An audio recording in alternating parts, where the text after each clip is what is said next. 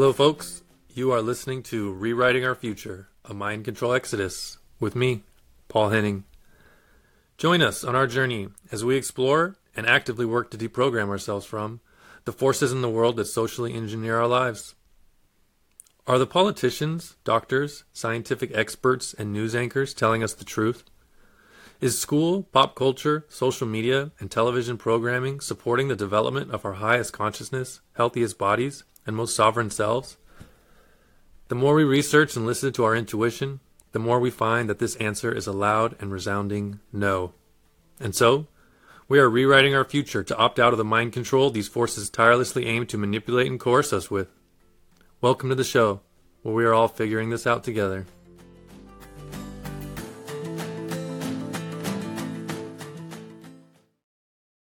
What's up, everybody? I'm really excited to introduce today's episode. I speak with Isabella Malbin of the Whose Body Is It podcast and the Whose Body Is It.com. Isabella is a wealth of resource when it comes to understanding and explaining the influences in place that are facilitating facilitating basically female erasure in many forms. Whether we're talking about the transgender ideology, the porn and prostitution, the surrogacy industry, or the transhumanist agenda, her show is just a, an incredible resource um, to learn about so much of the stuff. So it's a real privilege to have her on today. We talk about how she got into this work, into this women's activism and where her journey was coming from the more politicized liberal side and how she was kind of woken up and moved forward. We talk about what the transhumanist um, agenda kind of is and why she feels it's important to speak up about a lot of these issues, even in the face of tons of adversity, and to really orient her life around it.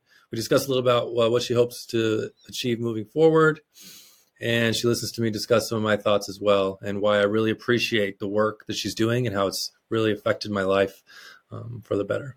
Hope you enjoy. Hello, everyone, and welcome to this next episode of Rewriting Our Future, a Mind Control Exodus. I am most blessed to have today one of my favorite content creators and truth tellers of like the last 13 months since I found out about her. Um, we have Isabella Malbin here at Whose Body Is It? And Isabella is the host of the Whose Body Is It podcast and website, where she exposes the forces at play attempting to control our minds, such as the transgender ideology, pornography, prostitution, and so much more. She is a life coach, hypnotist, and former liberal feminist turned radical truth teller. So, thank you so much for being here. And how are you today, Isabella? Thank you so much for having me. Um, I'm I'm doing okay. I'm in New York City at the moment, sunny and beautiful, mm. and happy to happy to have this conversation. Cool. Yeah. Thanks. I was wondering where you are. I know you're, I know you're based in Texas, I think, but you're always jet setting, doing stuff. Um, yeah. Currently, we live in my wife and I live in Virginia. Um, okay. Cool. So it's pretty pretty quiet out here, but uh yeah, so just to get into it, um, will you tell us a little bit about your journey that led you to becoming the powerful women's right activist that you are today? Oh, well, um, it started, uh, you know, I would say I was indoctrinated into like postmodernism and super like what's called progressivism, you know, um, just growing up in New York City, growing up in Greenwich Village, going to, you know, art schools and conservatories and just always being in like an art kind of like supposedly most open-minded crowds. Um, right. And I kind of stumbled into doula work in my early 20s, um, just really trying to make more money per hour to support my, my art, the art that I was making at the time. Um, and I totally fell in love with that work. I liked working with women. I liked having a direct impact. Um, I liked the education uh, aspect of it. I liked the you know the one to one care that comes with you know serving women so intimately and families. And um, along with you know that that pursuit of that work uh, came a lot of um, what's kind, what's called cultural competency components of these of programs. So for example, in 2016, I was, you know, my doula training was uh, in Brooklyn, New York. And before we even got into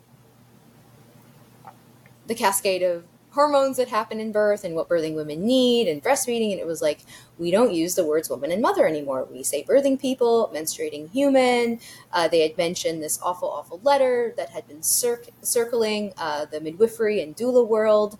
Uh, protesting the erasure of women in language. I mean, they didn't phrase it like that. And I was just totally brand new to everything. And these were my trainers. You know, these are the women who I was coming to learn from. Yeah.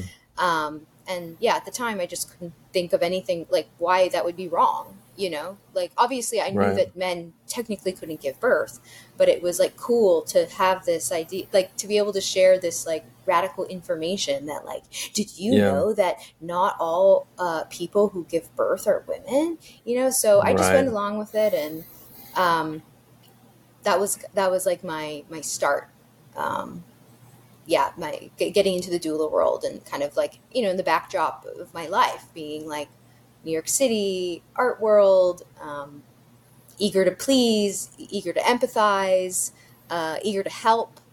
Um, and I, I thought it was like helpful. I thought it was like a good thing to Yeah. to be inclusive as it's as it's framed.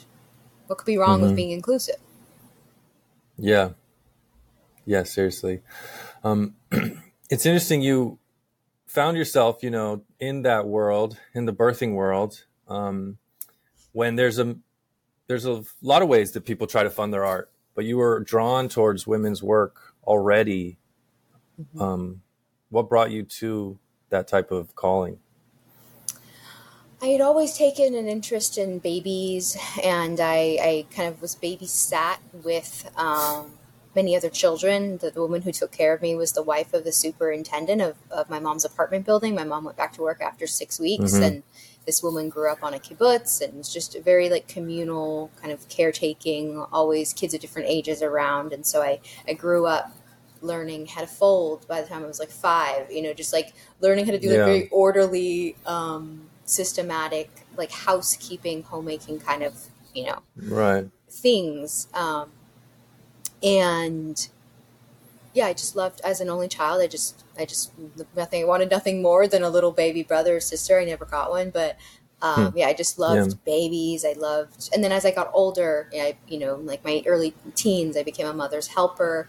Um, yeah i just like the intimacy and the connection and the simplicity and um, like the love ideally that exists in that in that um, in that space.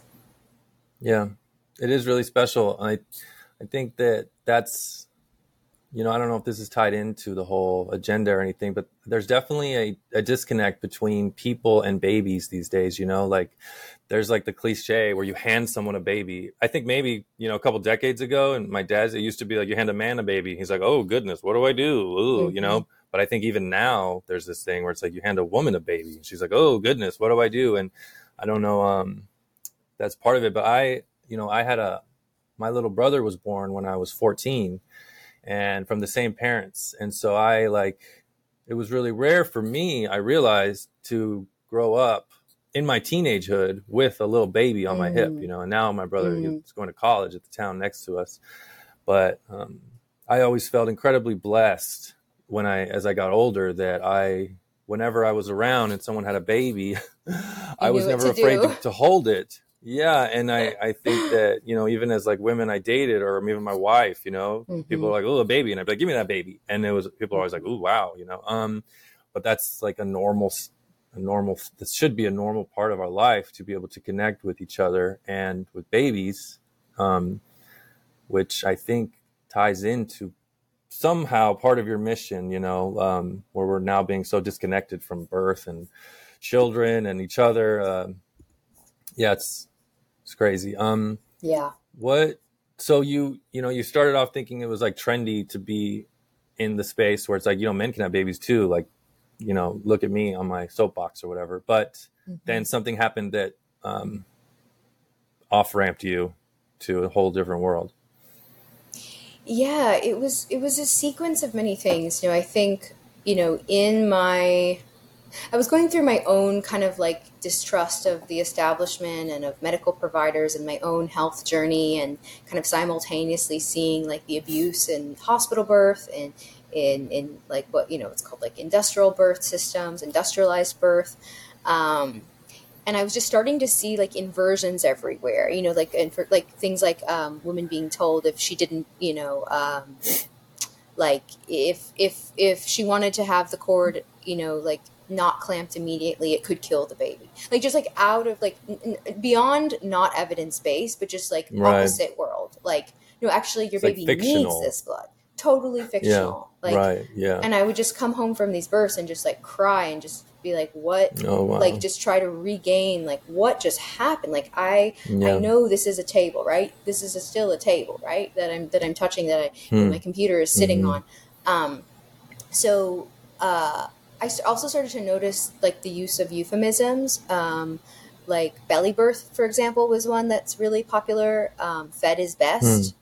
Um, these are all like Fed is Best, for example, was like made up by you know it's like it's to promote formula companies. It's to it's to, you know under oh, the wow. guise of like um, we don't want to make you feel bad, and we don't want to make any woman feel bad because she can't breastfeed. It's okay. We have all these alternatives for you, and and at the end of the day, Fed is best. At least your baby isn't starving, you know uh, rather yeah. than looking wow. at you know the connection between industrialized birth and negative breastfeeding outcomes rather than looking at society rather than you know like looking out it's like no we have the solution and then the belly birth is also you know just a, another way to um, it's a euphemism for a major abdominal surgery in which the baby is removed mm-hmm. from a woman's uterus like and that's a right. long thing to say i mean even c-section is a bit it just doesn't encompass actually what the process mm. is um, so yeah. yeah. I started to kind of poke at those, and I was also starting to critique hormonal birth control. So that was a huge part of it too. I was saying, oh my mm-hmm. gosh, like all these synthetic hormones, what do they do to the body? How come nobody ever told me? How come nobody ever told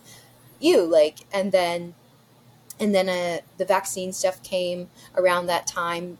Um, and so by the time, yeah, I feel like I had to have had those openings like before the trans stuff. I don't know that the trans stuff could yeah. have come first, um, because I still had mm, a bit of a like uh, everything with like there was still just so much abstraction that I was dealing with, and so once I started to see like material harm and abuse in these other realms, I was like, oh my gosh, here we go again.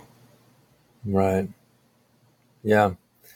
It makes sense that it's like it's the way people see things like from a from like an audience perspective, looking at someone like a journey like yours or anyone we, you know, I think it's easy to be like, well, it's just one thing, like overnight, ter- like people use the term overnight success, right? For people, and it's like, well, my overnight success is 15 years in the making, and so it makes sense mm. that the mm. same thing happened to you with like your overnight uh, awakening was really like a stacking and stacking and stacking, you know.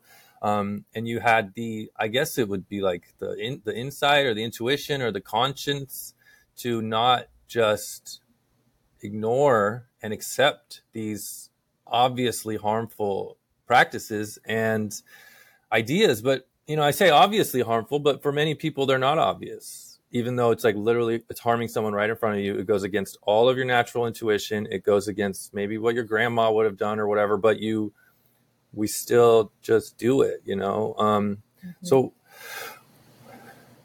you know why do you think that people, or in your case, the women around, and men by extension, of course, why do you think that we would go along with these ideologies that are antithetical to our best interests? Like you were saying, it wasn't just that it was wrong; it was it was harmful. You know, so why do people go along with things that are obviously harmful? Well, I think they think it's. I mean, the empathy. I think like to yeah, I mean, I think if you're the more empathetic you are and the more interested you are in like defining your identity on like being a helper. Yeah. The the easier it is to fall into it. And that's why you have all the social justice warriors like who I think somewhere right. in there have a desire to make change and to do good things and who have amazing qualities like if that were directed towards maybe something, but like something else. But yeah, Seriously. I think I think like young women are prone to it. I think because the way that we've been socialized and and perhaps even the way that we are, like you know, like by mm. nature. Um, and uh, I could understand why. You know, it's really painful to sit with the ways that we are like that we haven't progressed, like as a sex class, like how you know children are suffering, sure. how families are suffering, uh, how specifically women are suffering worldwide you know like we like to think oh they have the problems you know, over there but like we're we're okay here and certainly you know i mm-hmm. i don't know anyone personally who was a child bride and for that i'm you know grateful so there is a degree of like abuse yeah. and um, socialized and you know like mandated like abuse that happens but um depending on where you are in the world but and your socioeconomic status but yeah i think i think it was um I think women like to take a break from their own pain. And, and also, one thing that I saw in the doula trainings, which I don't think was specific to mine, which is that a lot of women who have um, had really violent industrial births will then become doulas and like try to rewrite mm. their stories, but they're going into the same traumatic like scenario. Right. It's like, it's, it's, most masochistic like it's it you're just like you just keep ramming into the same wall over and over and over. Yeah. Um, yeah. So I think, yeah, I think also not being able to resolve your own trauma. It makes sense why people want to then right. think that they're resolving someone else's, you know, trauma. So, it, um, yeah, but I think mostly just empathy yeah. and just the propaganda is so strong. Like you actually are like, I want to be a part of something good. Right. It makes sense what you're saying. You know, I, I call this this podcast like rewriting our future a mind control exodus. And I sat for a while and I'm like, a mind control exodus. That sounds like that sounds kind of intense, like hyperbolic, you know. And I'm not um the community that I kind of I'm talking to here is like people in my life really. I don't have like a huge platform. And so like a lot of my normal community don't really consider like the TV as mind control propaganda, but it's true what you're saying, you know. And so, like the idea that we our empathy can is like being weaponized, and mm-hmm. when you start to like click up, um, we all know like people will do all kinds of things just for the sake of the group, you know. Um, and so it is. It makes sense what you're saying that it, without resolving the inner, and to be like, I need to fix my first. Like I'm a helper, I'm mm-hmm. a fixer but I the what we need to do often is fix our own stuff, but it's we don't have the tools, and so we just mm-hmm. point it out. It's like an exoteric uh, healing rather than an esoteric yeah. healing, and it can just be co-opted. And there's mm-hmm. just people waiting. They're like they're waiting to uh, yeah take advantage. Um, and and also the element of like having pay like not wanting to be embarrassed like having paid for this yeah. training. Like let's just say there was a part mm-hmm. of me that was like this is weird. Like there was a black woman there who was calling herself indigenous to spirit, you know, saying that she doesn't mind if we call her uncle. You know, hmm. she was a lot older. She'd had a lot of like lot like lot more life experience. Sure. You know, and I was like, you know, even if even if I did feel weird, like, what am I going to do? Like, I've just told everyone in my life that I'm going to become a doula. I've paid yep. for this expensive training. I'm so excited. Like, am I really going to redirect and like question everything? And like, you know, I just, yeah. I wanted to get what I wanted to get. And I, and I wasn't questioning sure. at that point at all. It's not, it wasn't an issue, but I imagine if there were any women in that training who were kind of like, uh, you know, what are they going to do? Walk mm-hmm. out? You know, maybe. Right. But um, yeah, it's it's it's the embarrassment, like sitting with um, the the discomfort of mm-hmm. having made a mistake. Um, and it's also, I think, just disturbing to to think that I, I, don't know. I feel like when I when I kind of woke up to the horrors of industrial birth and vaccines, it was a real depressing time. Like I'm like, oh, no one's coming to save yep. me. Oh, everything I've been told right. is a lie. Oh, like my mom was preyed upon to give me all oh, these God. injections that made me very sick. Like, yeah. oh, that's depressing. Um, that's not an easy thing to sit with. You know, most people don't want to no. just like ruminate on that, uh, right, all day long. So yeah, for months or the rest of their life or whatever. Yeah, I talk about it every single day on a podcast. But yeah, yeah. so I think, mm-hmm. and I think That's, some people think it makes sense. Just, you know, I mean, no, go ahead. Sorry.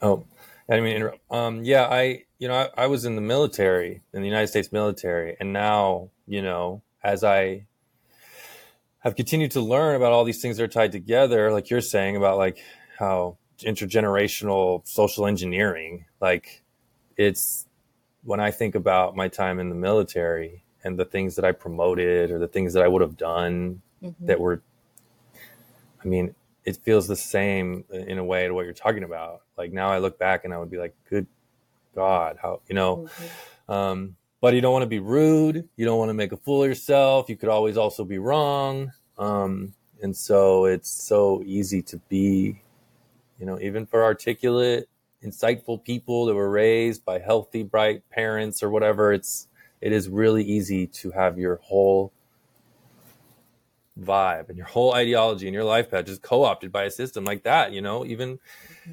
for those of us who consider ourselves like astute and well read mm-hmm. and philosophical. Mm-hmm. Um, mm-hmm. Yeah. Mm-hmm. Oh my gosh! Yeah, all the money my mom spent on my education, my my education, like that sucks. Mm-hmm. you know, or like your student loan yeah. debt, you know, whatever. It's it's yeah.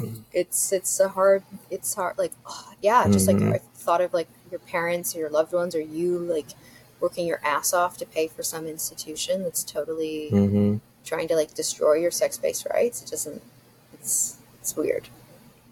Yeah, it's part of the like how they they capture us is by getting us so invested. You know, I heard mm-hmm. someone talk the other day, and they were like, they were like, you know, why aren't the why aren't these COVID people like giving up about the vaccines? Like they're just going so hard. They like won't give up, you know? And someone was saying, wait till the next, wait till like 20 years when the kids that have been transitioned now with their gender are like who knows what's going to happen. I'm not trying to like manifest evil, but like just looking ahead, it seems like these people are going to be dying in their 40s or having horrible, horrible lives attached to big pharma or like just serious personal um, depression issues.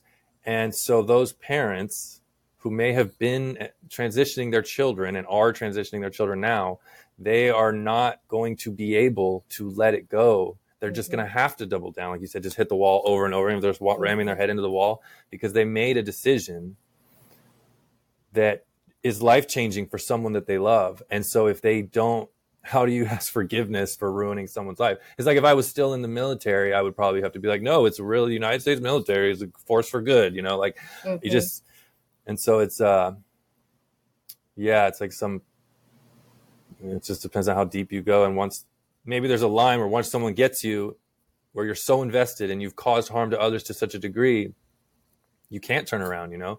Which is so powerful about your friend K Yang who is open about you know? I mean i saw her on fox news instagram the other day. Yeah. Where they were like deep you know this woman says and of course they picked the most like annoying thing to put about her but they said uh, a quote where she was like i led children down this path and now I am sorry, you know? Um, and that's so powerful. That's so powerful. Yeah. Like people can't say that, you know? I mean, people can't just be like, "Oh my god, I was wrong," and then like weep for like a month and then be like, "Okay, now I have to build my whole life again." Um, yeah. Yeah.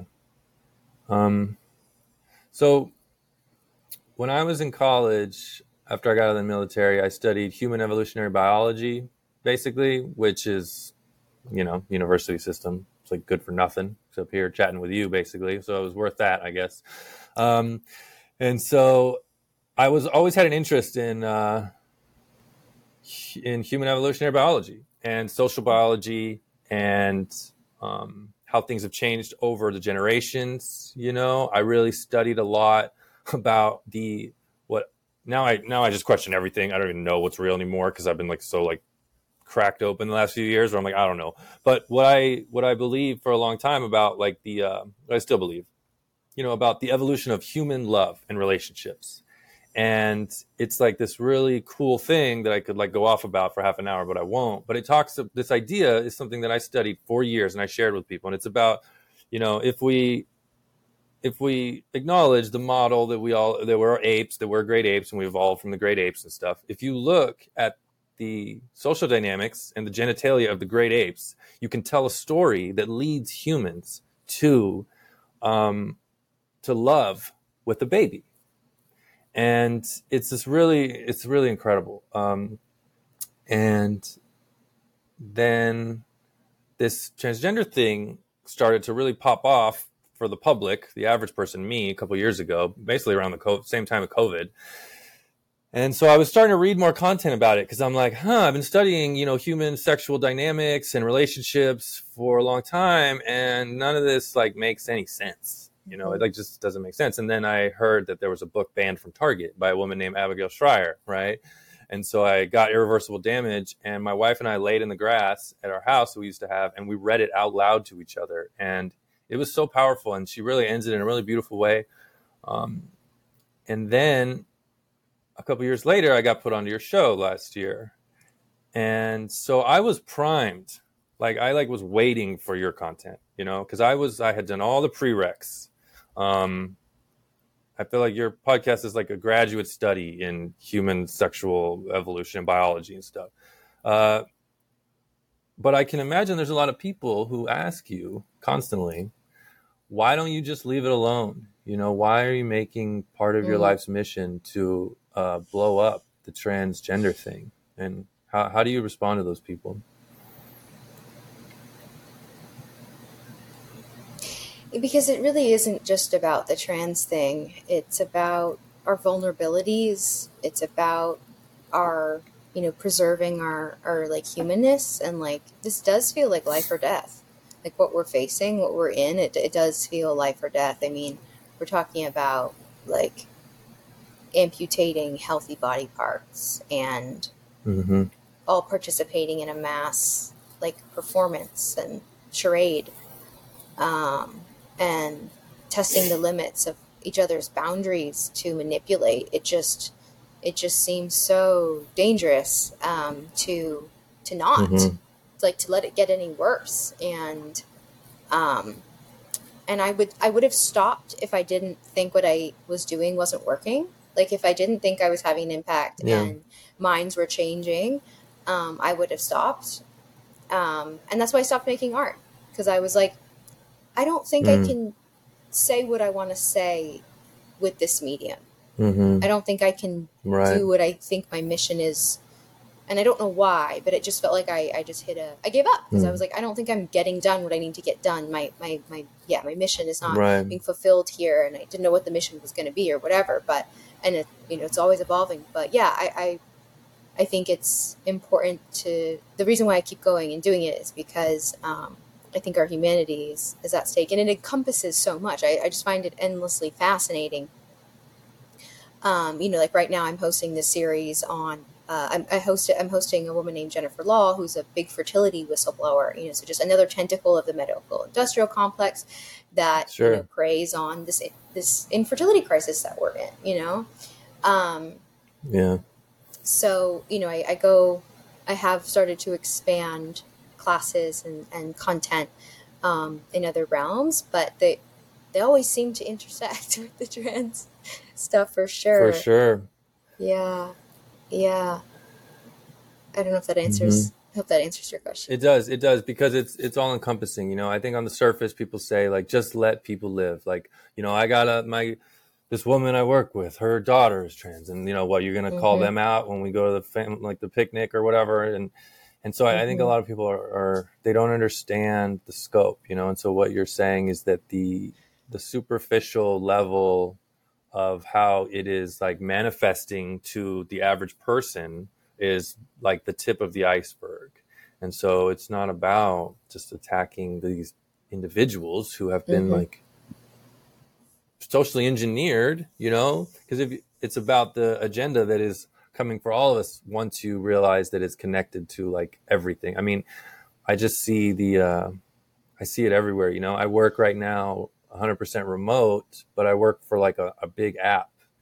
Um, Mm. and it's an app in the healthcare industry that I won't say, but I the longer you know, the more I absorb this content, the more I see where the corporate world is going and the health corporate world, and I come to work some days and I you know I I try to help people the best I can without getting involved, but I'm attached. I'm attached myself to the transgender uh, agenda and the erasure of female rights and even like modern day racism and stuff with like hiring practices now that are eliminating people that look like me pretty much um, these like covert things and so i'm like i'm living in that world but i can feel um, the more i read and the more I, I understand how deep it all is the more it makes me uncomfortable at my day job and Mm. uh, you know this is part of something I wanted to ask you at the end too. We'll get to, but like I know that I'm coming to this moment where I have enough like courage and decency to get a paycheck that hasn't been co-opted by like you know the World Economic Forum or whatever. Um, but yeah, it makes sense. It it must be really frustrating for you to have people like hate on you and point at you in your face about things that are just like the top most superficial layer of the agenda, right? Because you can't just explain to someone in the street the whole thing. How do you deal with that? it depends on who I'm talking to. Like, I mean, how do I deal with the frustration? I just, I just remember that I was like that. That I, you know, was totally Yeah, yeah, wow. under mind control, and I was like, I remember women that I was training with. I was teaching reproductive health workshops, and they were like, I had bought this book called "Sweetening the Pill" by this woman, um, Holly Grigg-Spall, and it's all about exposing you know, the dangers of hormonal birth control. And they Hmm. were like, "Oh, did you know she's a turf?" Mm. And I was like, "Oh no!" And I then she Hmm. Oh, was no. off. She just was like crossed off the list, just mentally, just Mhm. goodbye. You're out. Yeah. Like, can't read your book. Definitely can't. No, I had already read the book, but I like, definitely can't share your book. Good to know. Mhm. You're a turf. You know. Um, right. so I remember that I was like that. Like I remember the knee jerk reactions. I, I try to assume that the average Jane or Joe, you know, has the best of intentions. You know, like if I were confronted with a transhumanist, like a real transhumanist, like I don't know what the hell I would say. Like that would be freaking scary. But like, hmm yeah, when I'm talking to people or when I see comments online, and um, I remember, I also know that like, you know, having interviewed so many detrans women, I know that that you know that even if they're employing like narcissistic or like bullying tactics in the online sphere or like or in their lives like they were previously like i also know that they were in a lot of pain you know and like i just remind Sure. myself that these are people who some of them not all but like i would say the majority of them are in a lot of like mental agony and like uh, Yeah. one woman put it simply she was like it's exhausting to lie all the time like these people are lying all the time to themselves to Yeah. everyone around them it's insane like so i just remember that yeah i try to just see them as victims um, and pawns in this whole thing and Mhm. I, I really don't try to focus on individuals like I, I just try to do the top you know talk about the top down that this is an industries Yeah. or industries um, rather than but uh, but then also like i don't have much empathy for like a grown man who's screaming that he's a woman like i'm not really that interested in thinking Right. about his like life struggle um, if he's like jacking off in the women's Yeah. bathroom so i have boundaries around like, right. Well, you know, committing it- violence. yeah. yeah. and like, are we talking about a little boy, a little girl? Are we talking about an adult woman? Are we talking about an Mhm. adult man? You know, Mhm. and say like trans people. Um, this just doesn't mean anything. Yeah. It's not specific.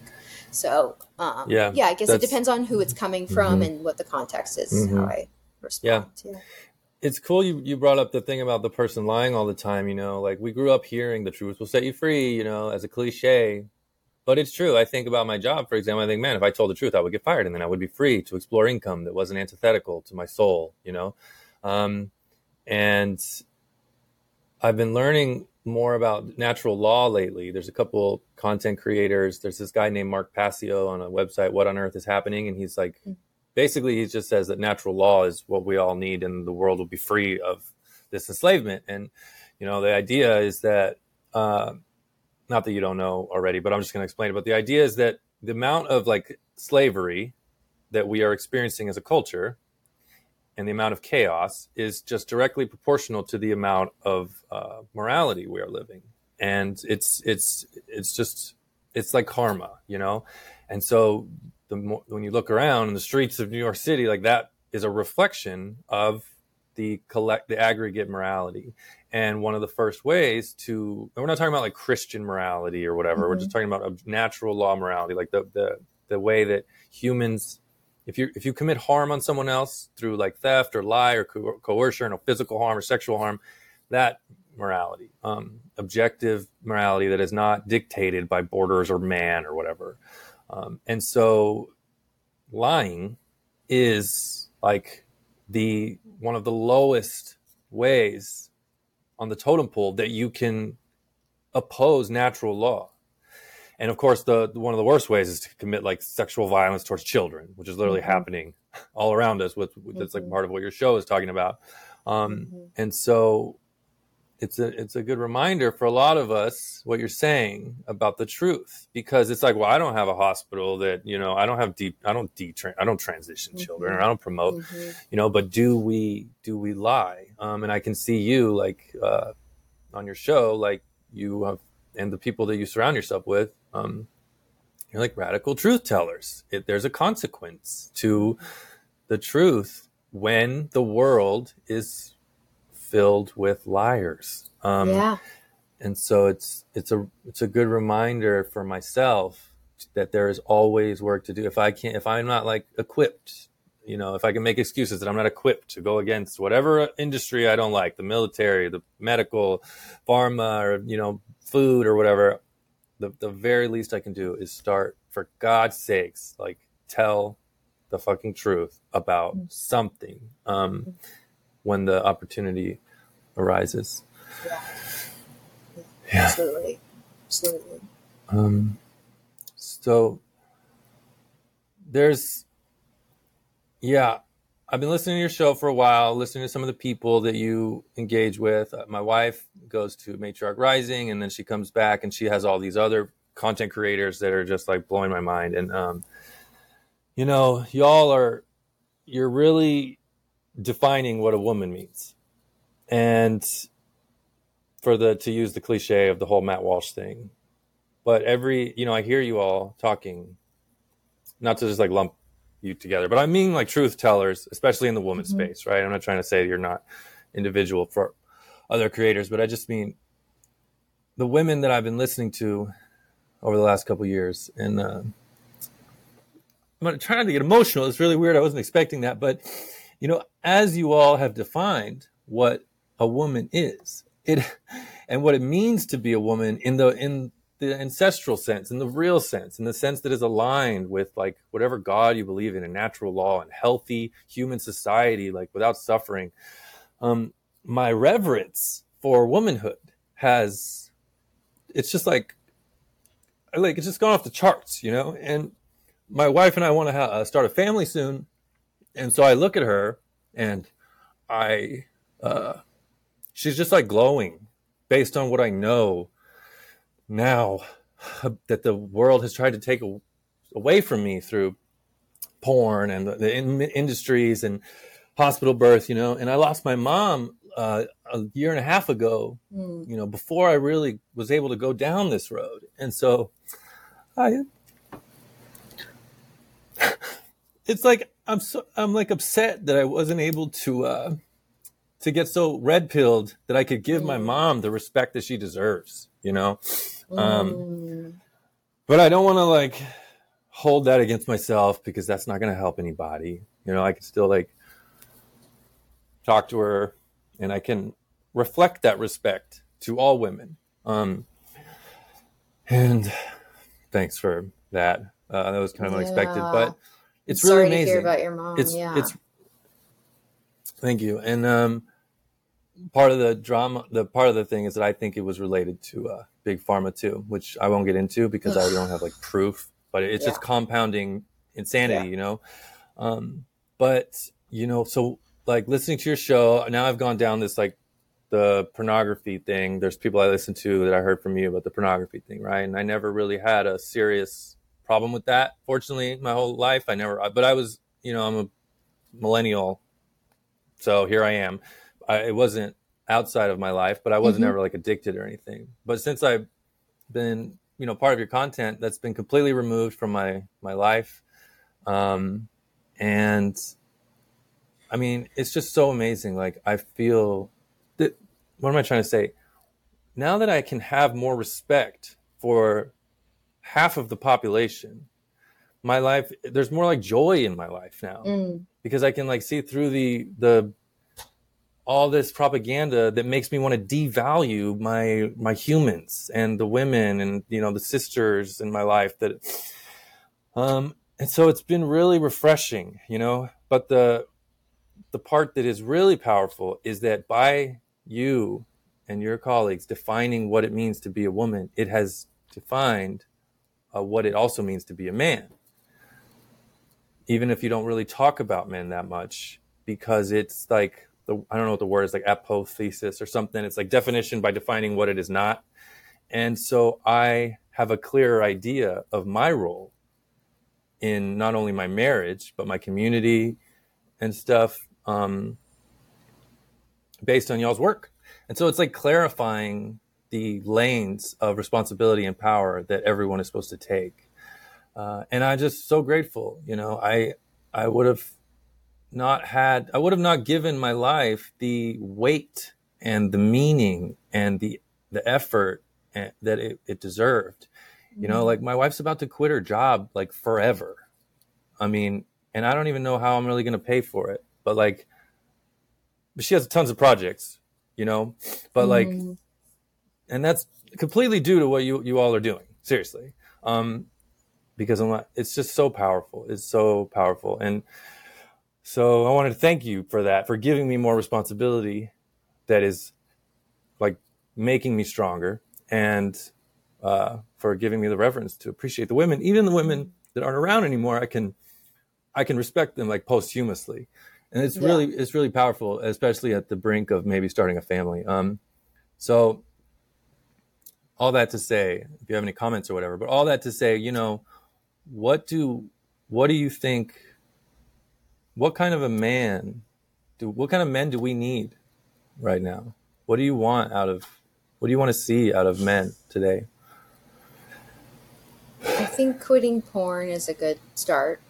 I think quitting porn is a good start. Yeah. I think um, any men in power using their power to and their money to put that where their mouth, you know, put the money where the mouth is. Um, like, you know, I'm thinking of like law firms, like material power, because like a lot of us in this are just, you know, we don't have the money that Matt Walsh has, you know, to make a documentary Right. and to just like blow up, you know, like we're scrounging to Sure. put together, you know, like a library event, you know, with a hundred people. You know, we don't, For we sure. don't. I mean, we're we're trying our best, but like, yeah, I think any any man with material power, whether you know you're um, at a law firm or you just want to support behind the scenes anonymously, like giving money to women who are doing this work is really powerful. It helps us keep going. Um, For like sure. literally, it helps us keep going. Yeah, yeah. And um, yeah, but I think more personally, yeah, quitting porn, um, reading the Great Cosmic Mother, you know, understanding that uh, like what woman worship used to be, the Great Cosmic Mother. Yeah, I think just just yeah, trying to find that recover that reverence and that um, paternal instinct too to um, to protect and to um, yeah surrender your freedom in in ways to to like foster the family um you know that's what that's what like an alpha male does he, you know he his Right. testosterone lowers when he becomes a father and he gives up his freedom to protect and to, to prioritize the family unit so i think um yeah and, and then just with the porn stuff it's just yeah reclaiming your mind you know just taking back control of your Mhm. mind and your body and not bringing violence into the bedroom not bringing degrading behavior and Yeah. ideas you know and, and enacting them on your intimate partners is a, is a major um yeah porn is a huge one i think quitting porn for a lot of guys opens up a lot a lot of wonderful things Yeah. For sure. Well, thanks for sharing that. It's it's valuable. You know, thinking about moving forward and the things to manage in my own life.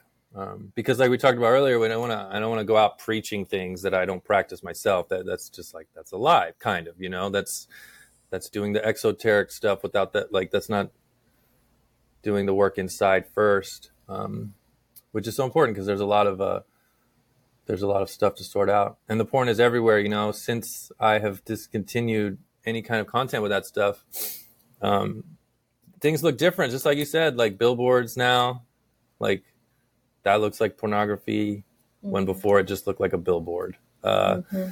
with somebody on it. Um, mm-hmm. It's a huge difference. So, yeah, thanks. Um, to go back to something you said a minute ago, is there a way that you would define for those don't understand what the transhumanist is? You know, I think a lot of people understand what transgender is, but what what is the transhumanist uh, agenda or idea? So transhumanism is like the fusion of like tech and humanity. So um, the idea that we can be improved and that our bodies are like maybe not as like necessary, like our flesh can be pieced together and like torn apart, mm-hmm. and we can have implants and like uh, that this is going to enhance, like the idea that this is going to enhance right. our, our life on, on Earth. Um, yeah. So you you know so you know, one example would be like Elon like of this transhumanist technology would be Neuralink, Elon Musk's like brain chip, you know, and he, he talks right. about he's like, wouldn't it be amazing if people could be cured of blindness with this, you know? Um, so it's always mm-hmm. you know they're always the, the, the, people who promote this technology are always trying to um, tell us that it's good for us, that it's going to help humanity right. without ever talking about like the risks. Um, and and yeah, but I think the biggest thing to remember about it is that um, it's like antithetical to nature. Um, it's like biophobic. Um, mm-hmm.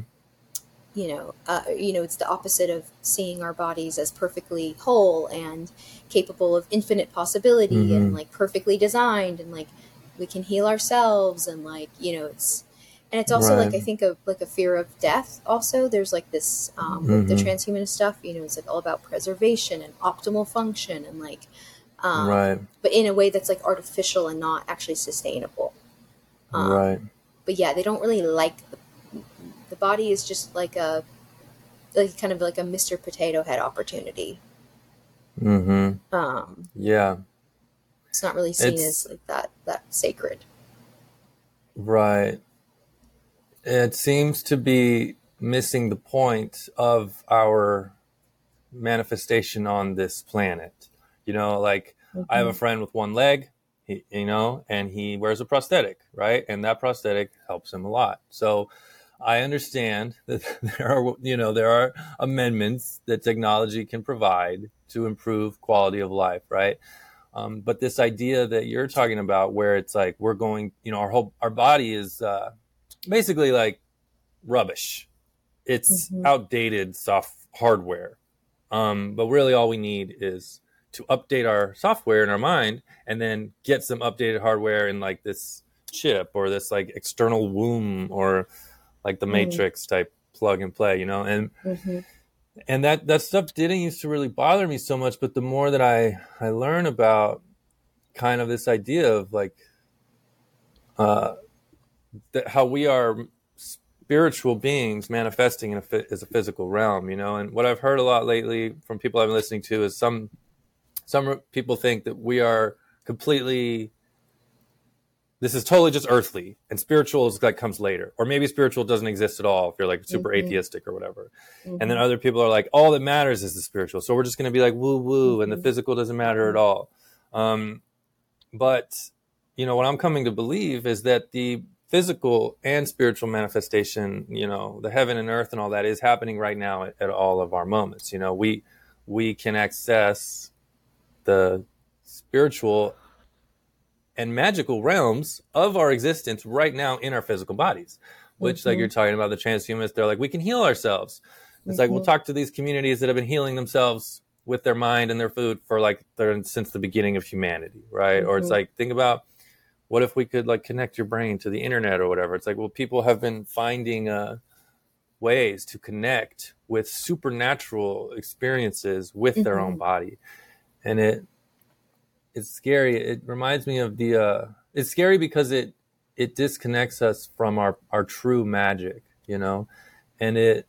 You mentioned a minute ago about how like porn brings violence and degradation into the bedroom, and that type of idea where you need we need so much more than what we have. Like instead of just having mm-hmm. two people in love, having like mm-hmm. a seriously intimate and sincere moment with like peace and you know love mm-hmm. those people would be like maybe they're almost like completely still mm-hmm. where the pornified version of like making love would be like insane looking like you know or it's just like violent or there's no connection um mm-hmm. because people think that we need so much more when really just like the transhumanists when really if we could just find ways to reconnect within ourselves and our humanity yeah. Because our humanity is magical. Um, yeah. I'm just kind of rambling, but yeah. For sure. Yeah, yeah. That that there's infinite possibilities. But I like what you said. Like, to, you know, there's this fast, this fixation, fascination with like this chip and that chip, and wouldn't it be cool if our body could do this? And it's like there's already so much that we can do without all of that. That's like right. untapped yeah. by most people. Yeah, that we that we are the infinite mm-hmm. technology. We already have the infinite technology. Um, and yeah, yeah. It's, it's such as, but there's no like money in that. I mean, right? Exactly. It's like how how could we think that we've already te- like I, my, I watch every now and then I'll see an Instagram video with some kid on his iPhone. He does something on his phone. I'm like, I didn't know my phone could do that. I've had an iPhone mm. since like for a million years and I didn't know I don't even know 90% of the functions that my MacBook has. Right. And people think the same with our body. It's like, well, you know, my consciousness, oh well, we maxed it out as if it's like I don't know, like mm-hmm. a screwdriver or something where you're just like, well, I don't know what to do with it. Uh, it's it's done. Um yeah, it's so funny because you're right about the you know the transgender identity. You can it really ties into everything when considering even our humanity and stuff. Um, Mm-hmm. Mm-hmm. Uh, okay, so when I I would like to ask you what kind of advice or wisdom you might have to share for those of us who want to speak more truth and to be honest we're just like afraid because you know our jobs at stake our family our friends blah blah blah like yeah do you have anything to say about that yeah, I would say like start small. Like if you if you can't lose your job right now, you can't lose your job right now. You know, I could get it. Um, I would say I would start small. I would, I would say start having conversations with people you trust. Start start easy. Like maybe start with a grandparent or a parent. You know, someone of another generation who might um, just validate. You know, your your fir- your first like practice yeah. at, at, just talking about it. Um, and I think you know, gathering in person with people regularly is important. Like if you have a social group, mm-hmm. um, you know, it, this once people get it, they get it, and they can't stop talking about it. Like that's the good thing. I feel like it's right. contagious. Like the awakening to it is kind of contagious in in, in some ways too, right. and I'd like it to be more contagious than the actual, you know, like contamination of the it, that the ideology mm-hmm. brings. Um, and yeah, so I think if, if you're if you're if you want to stay anonymous, you know, um, leaving comments on YouTube channels too, I think is like it sounds it sounds funny, but like the online support, the sharing privately, the, the starting mm-hmm. small with people you trust, and then um, finding out what your particular relationship to it. You know, if you're really feeling strong about strongly about saying something like why? Like what part do you want to play? Because we can all fight this together in different ways. Not every you know not everyone yeah. has to have a podcast. Not everyone has to um, do graphic design for turfs. Like you know like whatever your genius yeah. is you like use that. So if you are a graphic designer like offer your services. Like you know brand yourself as someone who wants to work with wrong thinkers you know? So i think there's Mm-hmm. You know, you can whatever industry you're in, whatever realm you're in, you can use your power, your geniuses to to um, to support yeah other people and connect with other people who are yeah. in this. But in terms of the fear, getting over the fear, I mean, yeah, nobody likes to be rejected. It sucks. Rejection sucks. Mhm. Um, but there's freedom on the other side. There's there's a lot of freedom on the other side, and like the cost of keeping your mouth shut, like it's just not healthy. I just don't think it's Yep. healthy for the mind, for the body to stifle and to constrict uh, what you really think and what you really want. Sure. Yeah, that makes sense. Thank you for that. It's it's cool to hear your perspective on offering support in, in, in ways that we can because I think a lot of people think, well, I have a lot to say, but you know, and so I'm just supposed to go around wherever I'm, I go in my physical world, or maybe on my little Instagram or whatever, and that's where I just like kind of blow up my own spot, as it were. Mhm. And most people aren't going to be receptive, and maybe some people will be encouraged to, you know, think for themselves or to but mostly it's it can be kind of uh, redundant and then people think well i'm Mhm. done you know i told everyone in my circle I, everyone on facebook hates me now i did what i could but what you're Mhm. saying is really powerful because it's like you know there's a next step you know you don't even really necessarily have to like tell everyone in your immediate circle and ruin all your personal relationships you can support the back end of people that are growing momentum Yeah, um, that's really cool um, for sure. what uh sure.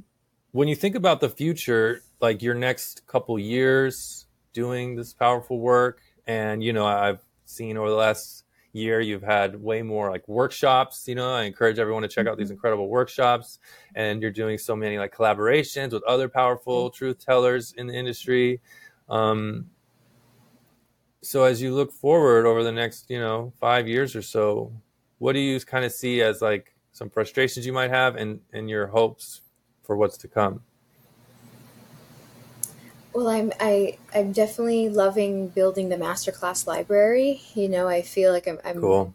I love the the educational element of it. I love the the the collaborative element of it. And like I don't have all the answers. Like that's why I started a podcast, you know, to like learn from other women and to showcase other women. Mhm. So I I yeah, more collaboration, more master classes.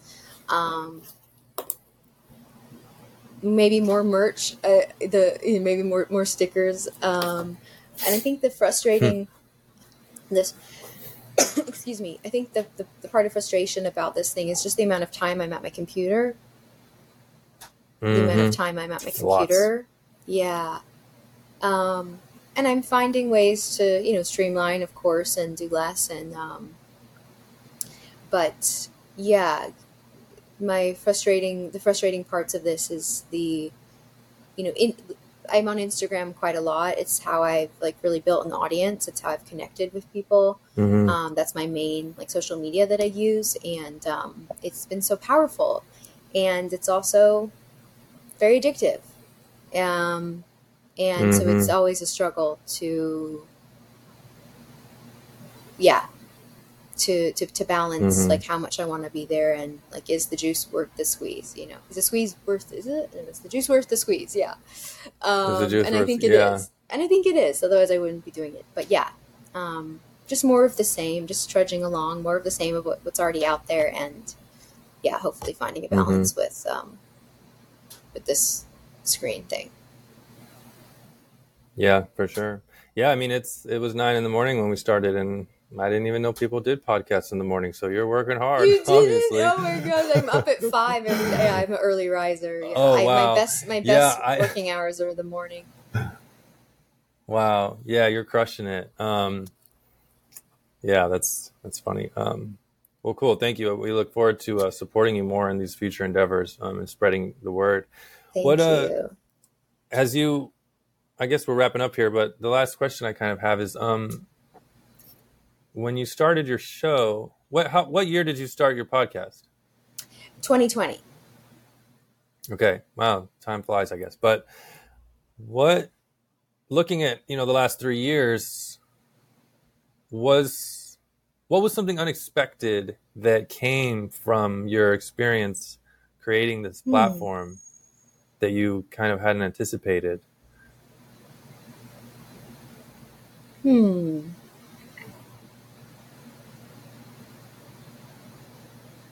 Maybe like really starting to merge my like artist self and like creative side, like leaning into that, Cool. not trying to like hide that or Hell yeah. yeah, just seeing them as compatible. Um, yeah. and I'm still working on that. I'm building a website for a colleague of mine right now, and I'm just loving it. Like, awesome. yeah, I didn't. Also, one thing I'll say about entre- you know, just like entrepreneurship in this realm is like I think with any business, it gets it's it's difficult to find people that are reliable, that are good at what they do, um, and because I kept running into issues with hiring people based on my content, um, I mm. learned to do everything myself. Everything that you see that I do, I know how. I've yeah. learned how to do. I, there are plenty of other programs I don't know how to do right. that I don't even use. Um, so, yeah, like be, yeah, finding like independence tech- technically mm-hmm. and like in my business, finding independence there, yeah. and then fusing like my not trying to separate my my creative, like visually oriented um, mm-hmm. side. Yeah, I think that was wow. surprising. Yeah. That's really cool. That's so important, you know, when you think about like all the different aspects of the tarot or anything where you could, you know, kind of like compartmentalize different parts of your life or you identify different mm-hmm. categories of your life when they mm-hmm. converge, it's amazing. And so maybe you're like, well, this is going to be like an intellectual endeavor, mm-hmm. but now you're like, no, this is a creative endeavor. And it's that accumulation of all those different aspects that yeah. really creates something that is so fulfilling and really can light you up, you know, and you build momentum. And so yeah. uh, I, I've been working more on creating more art myself through writing and stuff. And so it's really cool to hear you say that you're finding art in such powerful and sometimes super super difficult content um. Yeah. Yeah that's awesome. Right now i i'm taking a class from a content creator that the guy i talked about mark passio who does the whole natural law thing like to unslave humanity by increasing morality. He has a whole class that is just about how to create media. And so he doesn't mm. even talk about his normal subject he's like just like you're mm-hmm. saying over the years he's learned how to publish a show and so mm-hmm. now he teaches people how to publish shows um, mm. um, and so it's so cool because like it's like um, you know in the future like who knows like masterclass for putting on your own podcast or something it's right. like there's uh, you're building that momentum it's just so cool you know yeah mm. and everybody can do it it's tedious work you know it's definitely like i have a lot of virgo mm-hmm. in my chart um, i like i can do the tedious little planning kind of tasks like all day long. Uh, but it, yeah, it's tedious. There's there aren't any shortcuts to any of this. Mm-hmm. Um, no.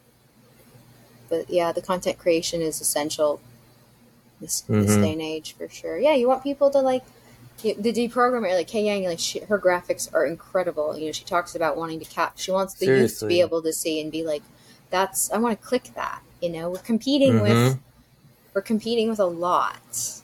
Um, so Seriously. yeah, the, getting that visual component down is essential for branding and everything. Yeah. Man, my graphics are just straight trash. I just use screenshots. So I need a I need, need a, a, Canva take account. a class from her. Take a class from her on graphics or something. Um, yeah. Yeah. Fake, fake it till you make it. But um, okay. Well, I guess that's pretty much all I had today, Isabella. But you know, I just want to say again, I appreciate everything you're doing. I listen to every one of your shows, and it's been a real privilege to have you on at the beginning of my new show here. Um, and if you don't have anything else, I just hope you have a great day, and I look forward to seeing what you come up with next.